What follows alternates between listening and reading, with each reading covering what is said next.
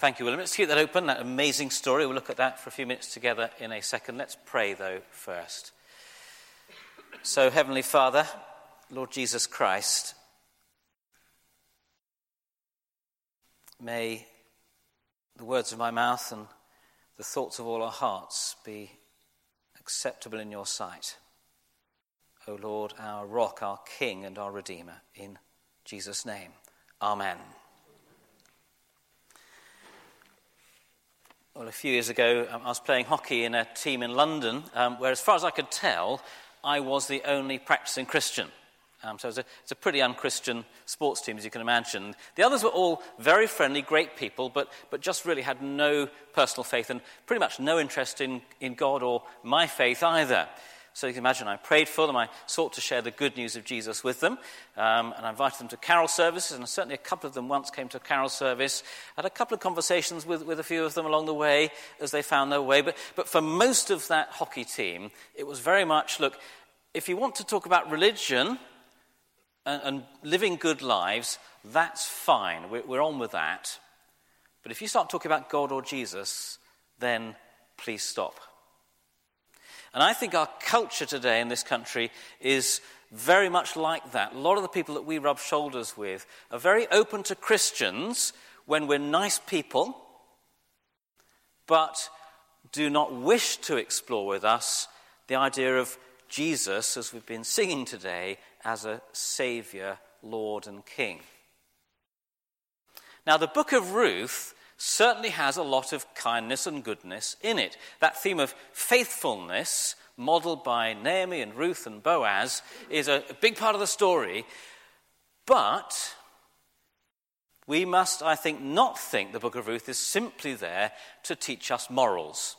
You know, be like Boaz, be like Ruth uh, as, as Jonathan said at the beginning, this is a book actually that wants us to ask the question where is God's king coming from? Where is God's king coming from? So, just a quick recap if you're, again, new or you've missed one or two of this series, because we're in chapter 4 now. Um, Ruth is one of two foreign women who marry into Naomi's family. Naomi becomes their mother in law. Naomi came to Moab, a foreign country from her native Israel, with her husband. In Moab, her husband dies, and then, sadly, the two sons of hers die as well, leaving Ruth and her sister, uh, her uh, is other daughter in law, childless. And out of love for Naomi, Ruth comes with Naomi back to Israel. They arrive back in Bethlehem in Israel, and they join the barley harvest they're living pretty much in poverty. They're both widows.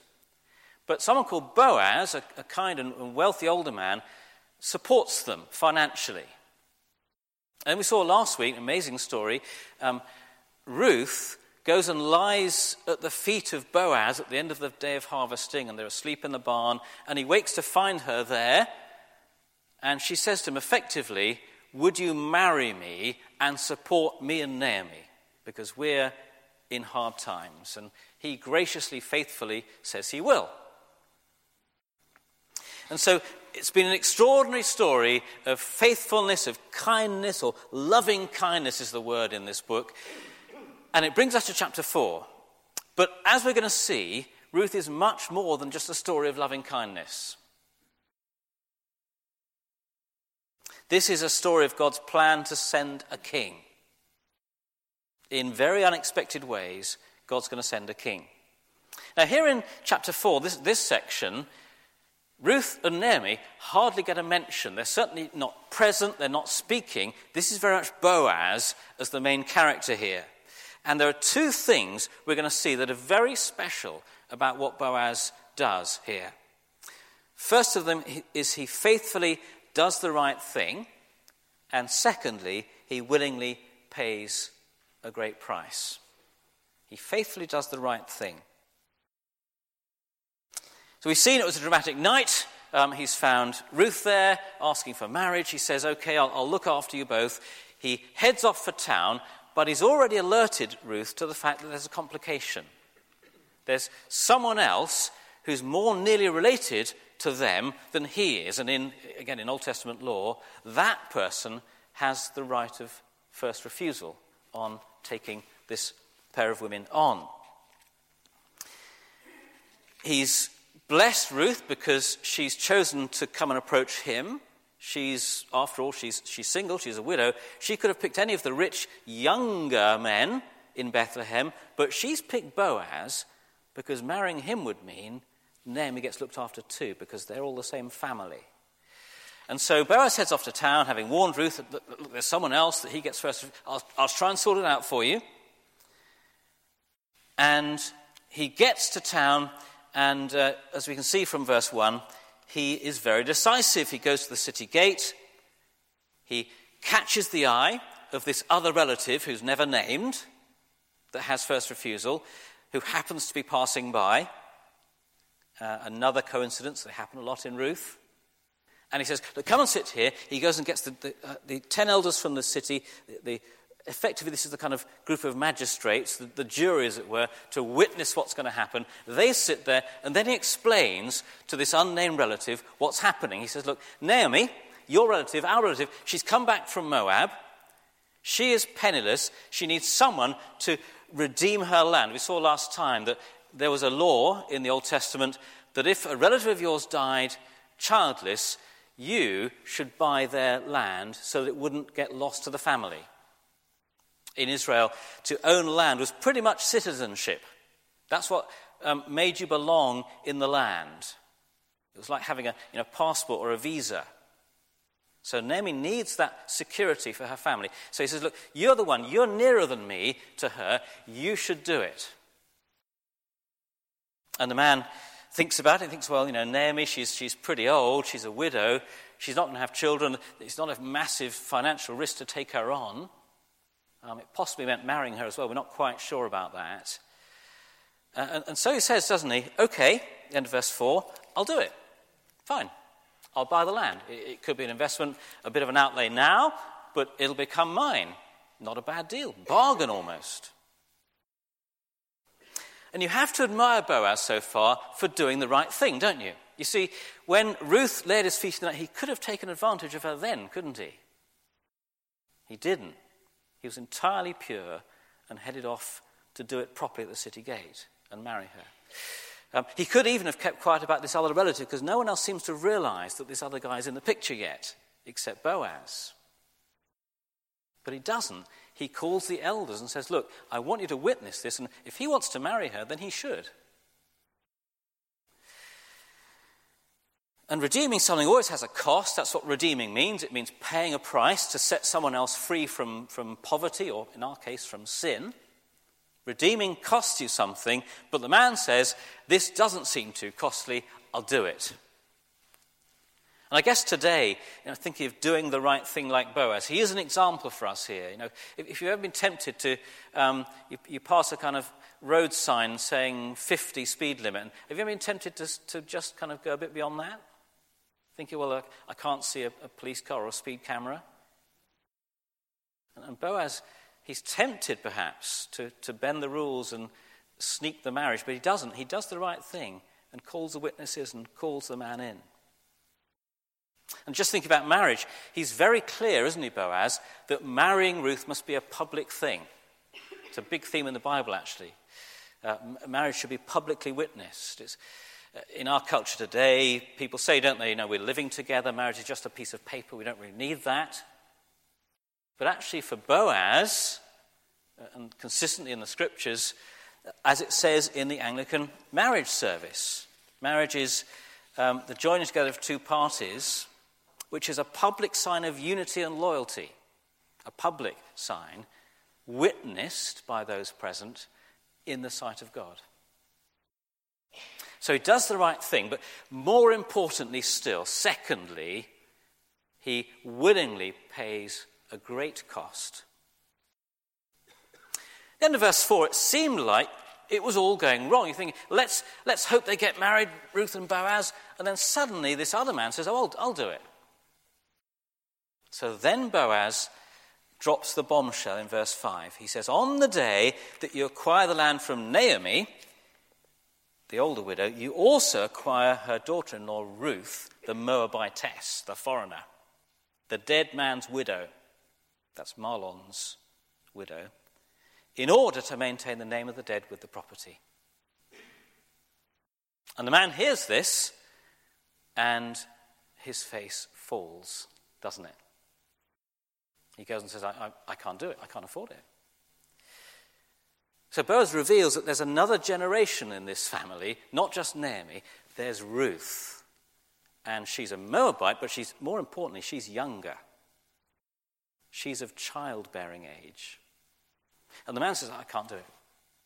And you might think, well, is that because, as some people say, he is a bit um, against foreigners, doesn't want to marry? A f-? Well, a little bit of that maybe, but he's very clear. He says, I can't afford it. He is more worried about his money than about her nationality. I can't afford it, he says. And you think, well, why is that? Well, it's partly that he's realizing that there's not just Naomi to feed now, there's also Ruth. There are now two women here to feed. You might just think, well, there's just too many wives and widows going around. I can't cope with it. But actually, even more than that, it's this. He's thinking she's, she might have children, Ruth. Um, He's required by law to marry her, and she might then have children. And what happens if he then dies? Who keeps the property that was Naomi's? Her children do, Ruth's children. It's rather like he's thinking, when it was just, could you buy this house and have, have Naomi as well? That was fine, you know, we'll pass it on through our family. But now it's, could you have Ruth and her children potentially? It's like you're thinking, you're asking me to buy the house and then give it to another family when I die. And my own side won't benefit. And he says, I can't afford it. Well, in our culture today, if you want to kind of refuse a deal, you'd probably get a, get a lawyer in and, and witness saying, I'm, I'm not going to do this, I won't sign the contract. In their culture, as verse 7 tells us, you took off your sandal and handed it over. It's slightly bizarre to us, isn't that kind of custom? But I guess the sandal was a, the, the, the, it was a picture of the person that wore the sandal on the ground owned it.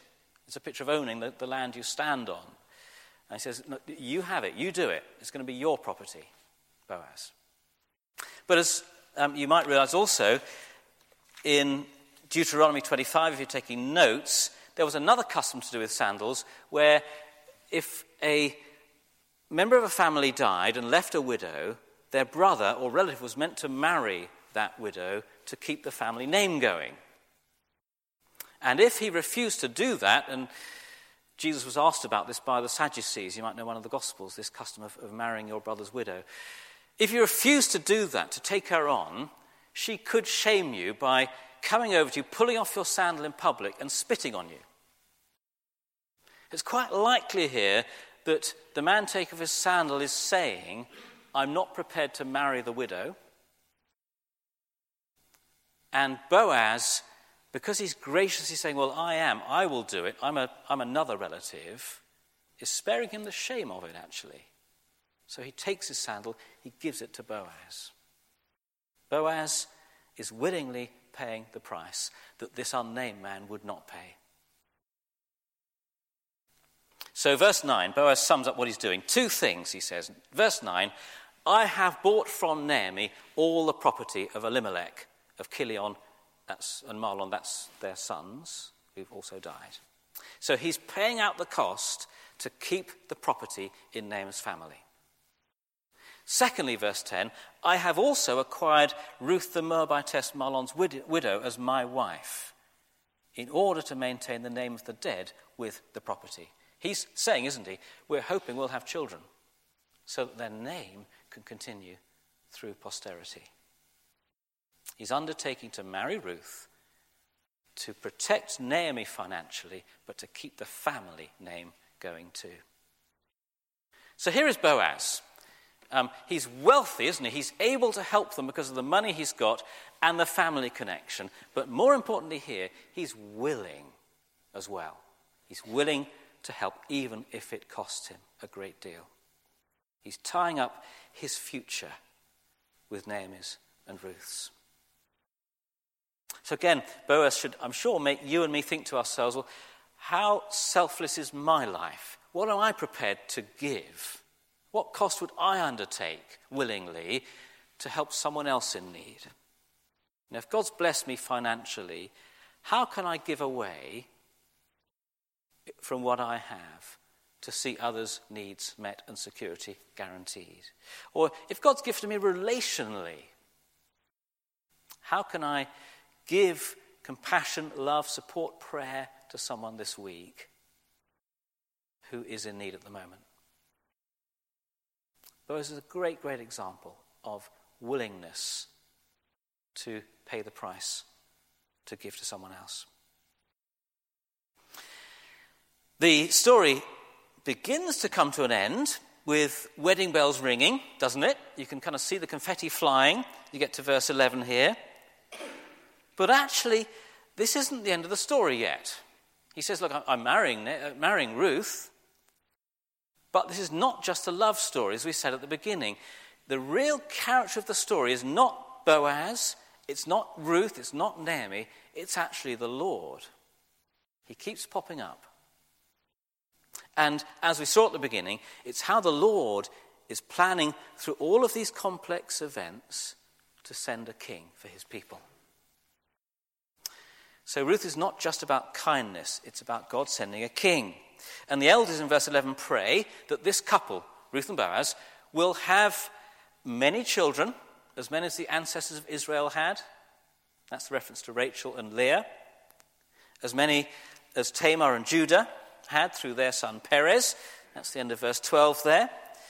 Um, but if you know those stories from Genesis, Rachel and Leah, and, and uh, Judah and Tamar, they're pretty interesting stories. Two things about them both feature foreign women. Almost certainly all those women are foreign.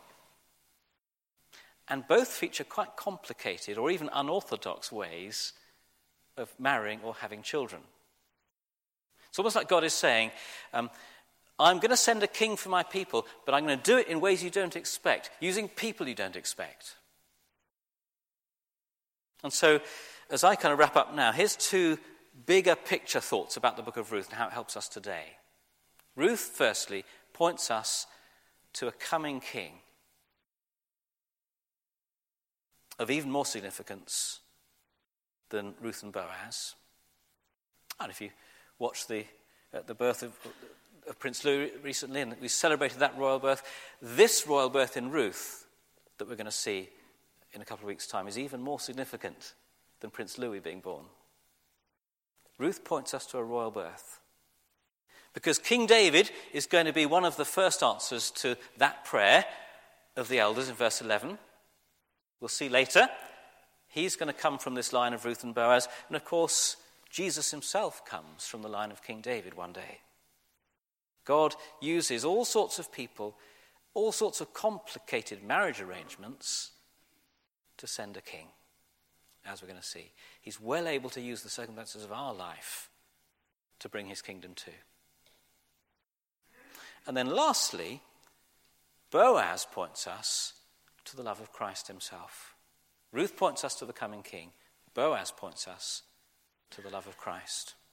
Jesus will willingly pay the price, not just for our property, but to set us free from our sins. Jesus is faithful in doing the right thing. He goes through uh, human trial, unjust trial at that. He bears the wrath of the Father for human sinfulness on the cross so that we wouldn't have to. He does the right thing and he pays the full price. He gave himself, as the New Testament says, to redeem us, to buy us back for God, to make us pure as his bride to guarantee our riches in eternity. So, as I finish now, maybe that some of us want to receive Christ as King for the first time today. It could be, be that you hadn't realized that He is the coming King. And you want to respond and follow Him today, uh, ascended and reigning on the throne. Well, do ask me or Jonathan at the end how you can do that. We'll have to pray a prayer, or just ask the person next to you what you need to do if you want to follow Jesus and they'll help you. Or it could be that some of us here, if, if we're followers of Jesus already, we simply need to pray for someone that we know, as we'll do on Wednesday night. That Jesus will show himself to them, that they might find him as Saviour, King, and Redeemer. And it could be for all of us that we just want to thank him today that he came to do the right thing for us, to save us, and to pay a great cost willingly to bring us back. Let's pray.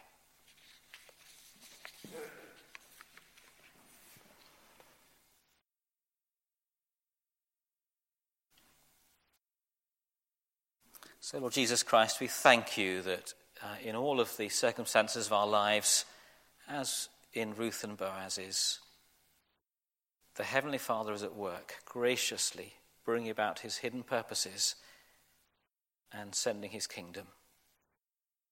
May we trust you more deeply as we learn from this story, and maybe even more trust you in your wisdom in sending the Lord Jesus Christ as King and Saviour to redeem us. May we be those that help others to see this story and to put their faith in Him too. In His name we pray. Amen.